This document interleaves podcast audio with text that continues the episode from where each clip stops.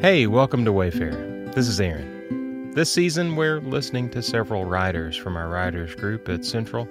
From personal narratives to short stories and poetry, we've got a bit of everything. Each week, we'll hear from a writer and we'll talk with them a little bit about their inspiration and their process. Now, one of the things I love so much about our writers group is just how encouraging it is. There's no ego or posturing, just people pouring out a little bit of themselves to share with one another. And goodness, what beautiful and hilarious and inspiring and heartbreaking things show up. It's always a welcoming and gracious place, and a chance to hear from thoughtful and skillful voices. So, I'm grateful to be part of this group, and since I'm in the writing group too, this week, in a pinch, you're stuck with me. Later, I'll be interviewing myself, and I promise it will be weird. So, I guess now I'm supposed to introduce myself. I'm Aaron.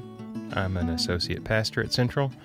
I've had a plethora of occupations. I've been a youth minister, a worship leader, an ESL instructor, a web developer, a graphic designer, and I'm still a UI UX engineer on Fridays. But I've never had a job that I've loved so much as working at Central. I'm married to Melissa. She's a professional counselor, and we have two kids, Emma and Jake. We live about 30 seconds from where I grew up, and my parents still live there. Actually, Melissa's parents lived even closer to where we are now when she was a kid. Okay, that's probably enough about me for now, so let's get going. I love writing. And, well, I hate writing too. It can be illuminating and confounding, frustrating and euphoric all at once. I usually write songs, but I've tried my hand at short stories and sermons and poems, all with varying degrees of success. I think writing is as much about discovery as it is creation. It's as much, if not more, about listening than speaking. It's often about getting out of the way of the words, and, perhaps, nudging them along and following them around as their stories unfold before you.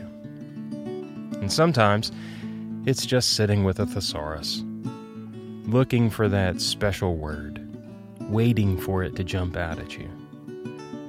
Unfortunately, it never jumps out of the thesaurus. It was fine to look there, to give yourself something to do while the words wait probably on the other side of your coffee mug to pounce on you. This week, our scripture is a famous parable the prodigal son, or the loving father, or the goody goody two shoes brother. Call it what you want. But whether you wander far from home and swindle all your inheritance away on good times, or you live across the street from mom and dad and mope around like a sourpuss, we all have some prodigal and some goody two shoes in us. And neither of those are our best selves. I wonder if sometimes if we can even get to our best selves without spending some time on the road. It's in the twists and the hairpin turns that things shake loose. It's in the blinding shock of bright lights cresting the hill just ahead of us in the mind numbing monotony of those yellow lines droning past. It takes some time to find out who we are. Well, the story I'm going to tell you today is mostly true. Names and some facts have been altered because either I can't remember what really happened or it's just funnier this way.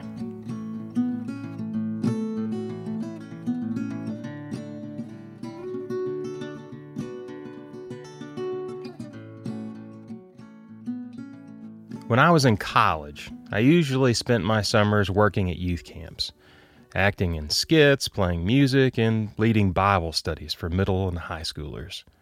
On weekends, we'd travel around the state performing at churches.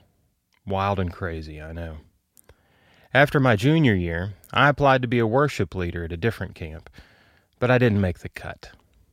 And without a backup, I came home for the summer. In my disappointment over not getting picked for the gig, I put off finding a summer job. So, by the time I started looking, there really wasn't much available.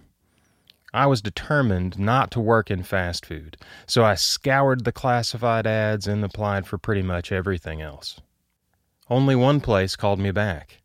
It was a little shop in Lexington looking for an office assistant. They said the job was mostly filing, answering the phones, and helping out customers. At a hot tub store. I had just won the summer job lottery. Everyone there was probably wearing Hawaiian shirts and drinking out of coconuts. When I went for my interview, I was a little disappointed at the lack of tropical attire. But we talked for five minutes and they hired me on the spot. I filled out the paperwork right then and there, and I even worked for a few hours. It certainly wasn't summer camp, but maybe it would get my dad off my back. And how hard could it be?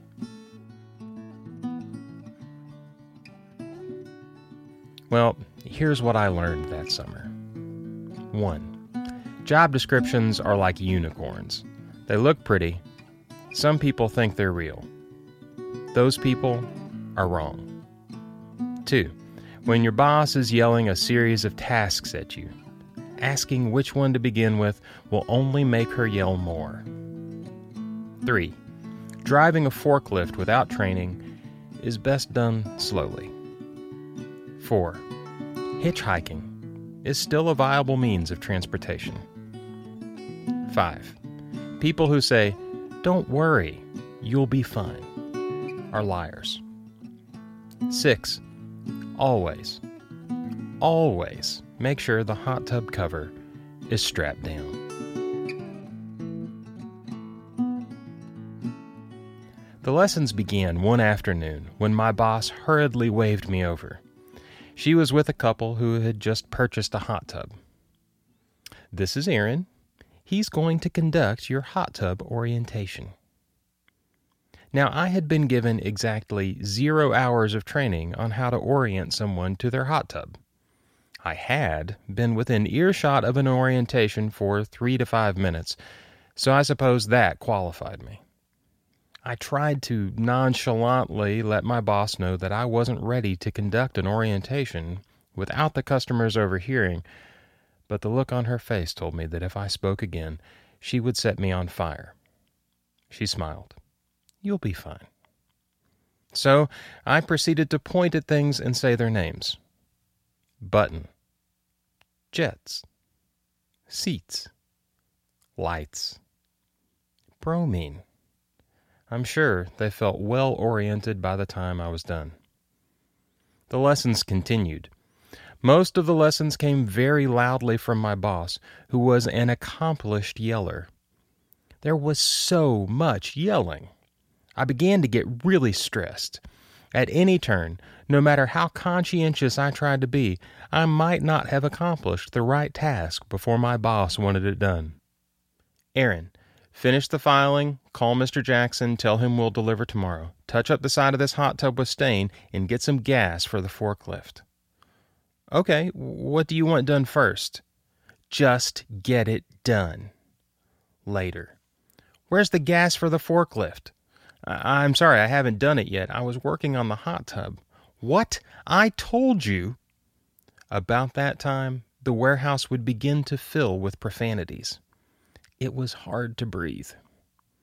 So, when I had a chance to get out of the shop and start delivering hot tubs, I took it. My training consisted of three things.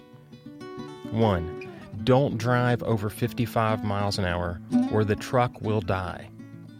Two, strap down the hot tub really good.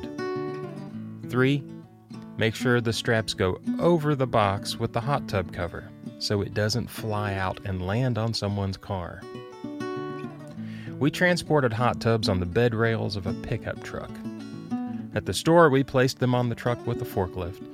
But when we were in the field, we had two metal bars that attached to the back so that we, and gravity, could slide the hot tub down the rails and into place. Luckily, Danny was heading up our deliveries. He had a lot more experience than my mere two weeks. Dan had been there for an entire month.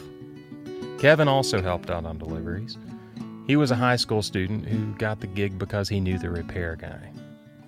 Even squished between Danny and Kevin in a smelly old pickup with shoddy AC was better than being stuck inside the Yell Palace. People came from far and wide to buy their hot tubs, so we drove out to Morehead, to Hindman, and everywhere in between. The premise of delivery was simple put the hot tub in place, let the electrician wire it up, fill the tub with water, and make sure it runs. And most of all, don't drop the hot tub. But our rather antiquated delivery system made each trip an adventure. We had a particularly close call with a teal eight seater that almost took all of us out. Much of our time was spent on the road or sitting around waiting for hot tubs to fill with water.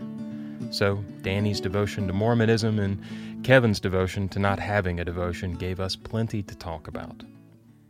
Back at the office, when we weren't being yelled at, we managed to get some work done. Before Danny left for vacation, he showed me how to drive the forklift.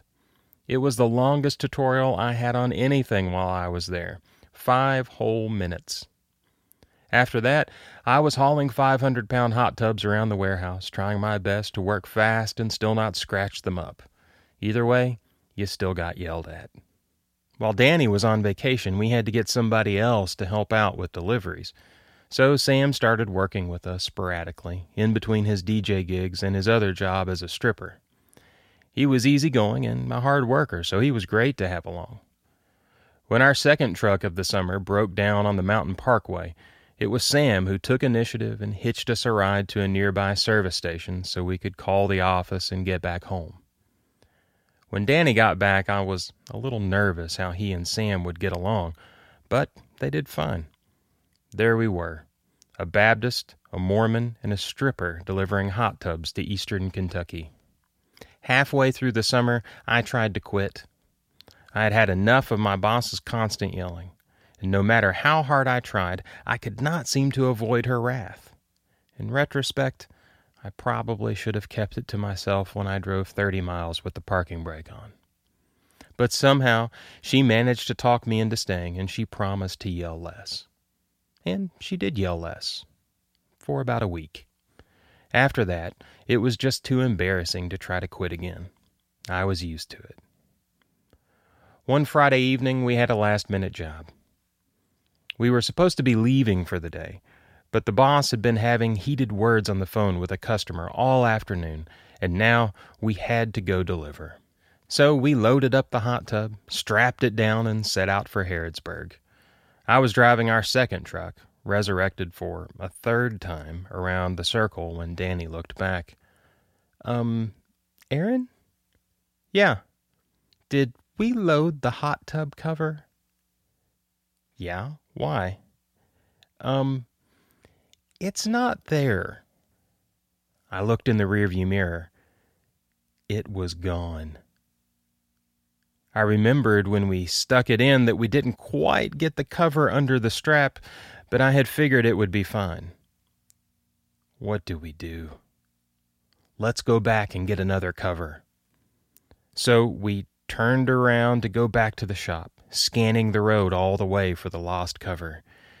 And there, stopped in the road, was a pristine red convertible, save for the large brown hot tub cover sprawled across its hood. Our boss was in the road talking with the victims. I kept driving. We snuck back into the warehouse, picked up another cover, and loaded it in, this time under the straps. Just then, our boss pulled up.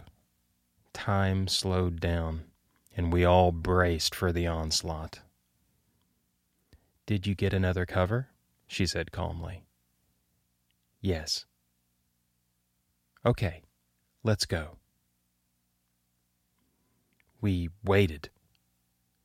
And then we scurried back to the truck. She hadn't even raised her voice. And of course, this was the one delivery that she would have to come to. So we spent the rest of the night on pins and needles, just waiting for the dam to burst. But it never did. She never mentioned the incident again, even when the cherry red convertible showed up at the shop to settle affairs.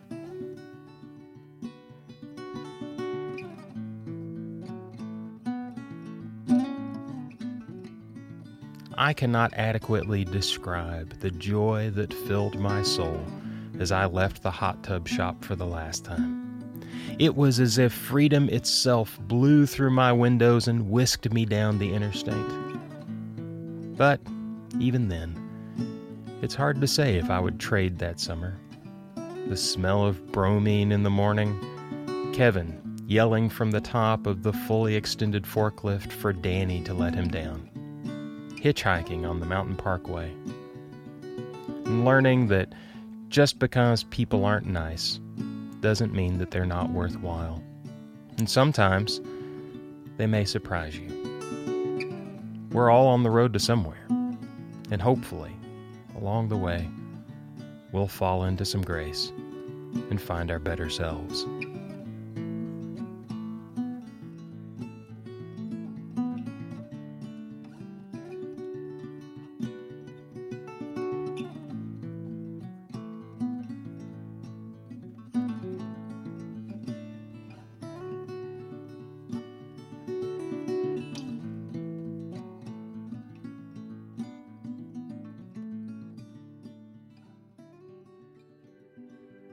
Thanks so much for sticking it out with me this week and listening to this episode of Wayfarer. Wayfarer is a production of Central Baptist Church in Lexington, Kentucky, a loving and progressive gathering of Christians. You can find out more about us at lexcentral.com. I'm Aaron Austin, and I'll see you next week for another step along the journey.